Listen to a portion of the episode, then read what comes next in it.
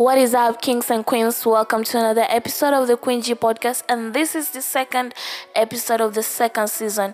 Mind you, this season we'll be talking everything money. So if there's anything specific about money you want me to talk about, just leave me a comment on the comment section below. Also, the good news is that we'll be dropping episodes every single day, so subscribe already if you haven't. Moving forward today, I want to share with you the five simple ways to save money. I understand that saving money is an issue, it has been an issue to me, but boom, I'm done with that. So, I want to share with you five simple ways that you can start saving money for your long term goals, for your short term goals today.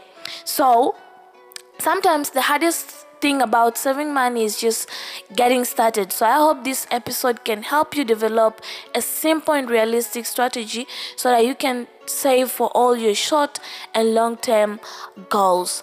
So, the number one thing you really need to do in this saving money journey is to record your expenses.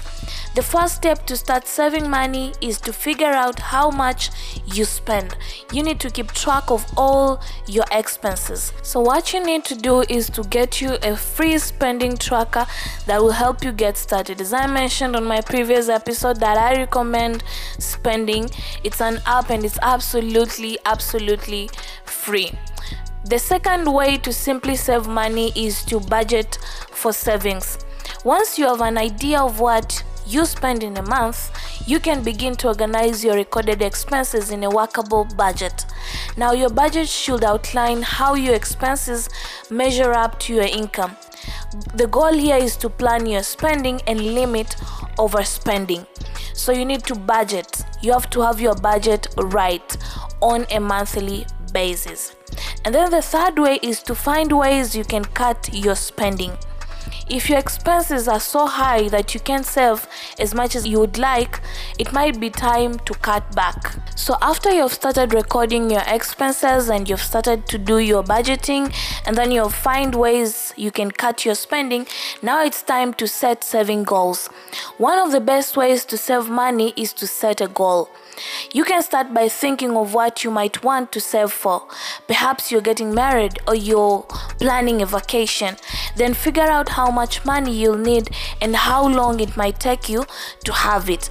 You can start by setting a small, achievable short term goal for something fun and big enough that you're not likely to have the cash on hand to pay for it, such as a new smartphone. Remember, reaching smaller goals can give you a psychological boost that makes the payoff of saving more immediate and reinforces the habit.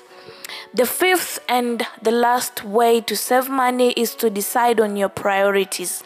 You have to learn to prioritize your saving goals so that you have a clear idea of where to start saving. For example, if you know you're going to need to replace your car in the near future, you could start putting money away for a new one. Alright, guys, so that's it for today's episode. In case you're in this journey, you're trying to save money, then these are the simple five ways. Just start by recording your expenses and then budget for saving and then cut your spendings then set saving goals and then decide on your priorities. It's really that simple. I know it's easier said than done but you can do it. I believe you can do it. That's it for today's episode. Let me know if this messages of any help to you. And don't forget to share with your friend because sharing is caring. And in other news? We'll be uploading episodes every single day so subscribe already if you haven't.